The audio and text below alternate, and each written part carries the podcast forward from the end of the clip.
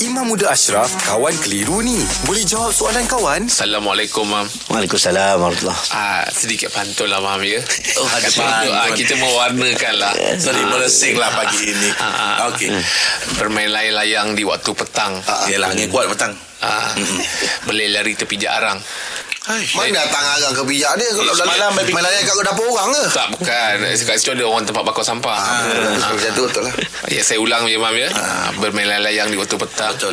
Boleh lari tepi jarang. Ah. Nasib baik Imam datang. Ada nak sampaikan hajat orang. Okey. betul, Silakan Pak Malau.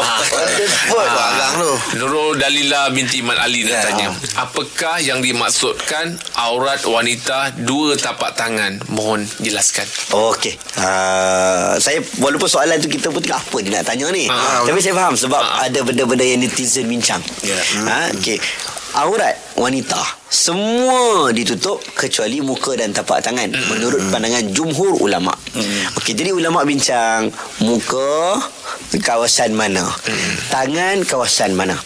Ha, bila sebut tapak tangan dalam bahasa Arab disebut kafain.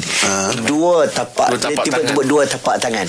Bila sebut dua tapak tangan tu bermaksud orang nampak macam tapak tangan lah. Yelah. Belakang tapak tangan ni Tak boleh nampak lah. Tak boleh nampak lah. Hmm. Itu pandangan yang silap. Bila sebut dua tapak tangan ni bermaksud pergelangan, Pergelangan. tangan. Sampai tulang kok. Dia panggil kok. Al-kok ni tulang yang dekat kita pegang. Nampak kat lengan ni kan.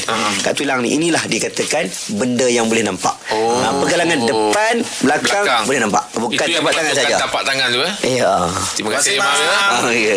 Alhamdulillah. Selesai satu kekeliruan. Anda pun mesti ada soalan kan? Hantarkan sebarang persoalan dan kekeliruan anda ke Sina.my sekarang. Kawan Tanya Ustaz Jawab. Dibawakan oleh Telekong Siti Khadijah. Sempena sambutan sedekat Family SK. Jom berbelanja dengan penjimatan menarik di butik SK dan sitikadijah.com. Dari 7 hingga 21 April ini. Siti Khadijah, lambang cinta abadi.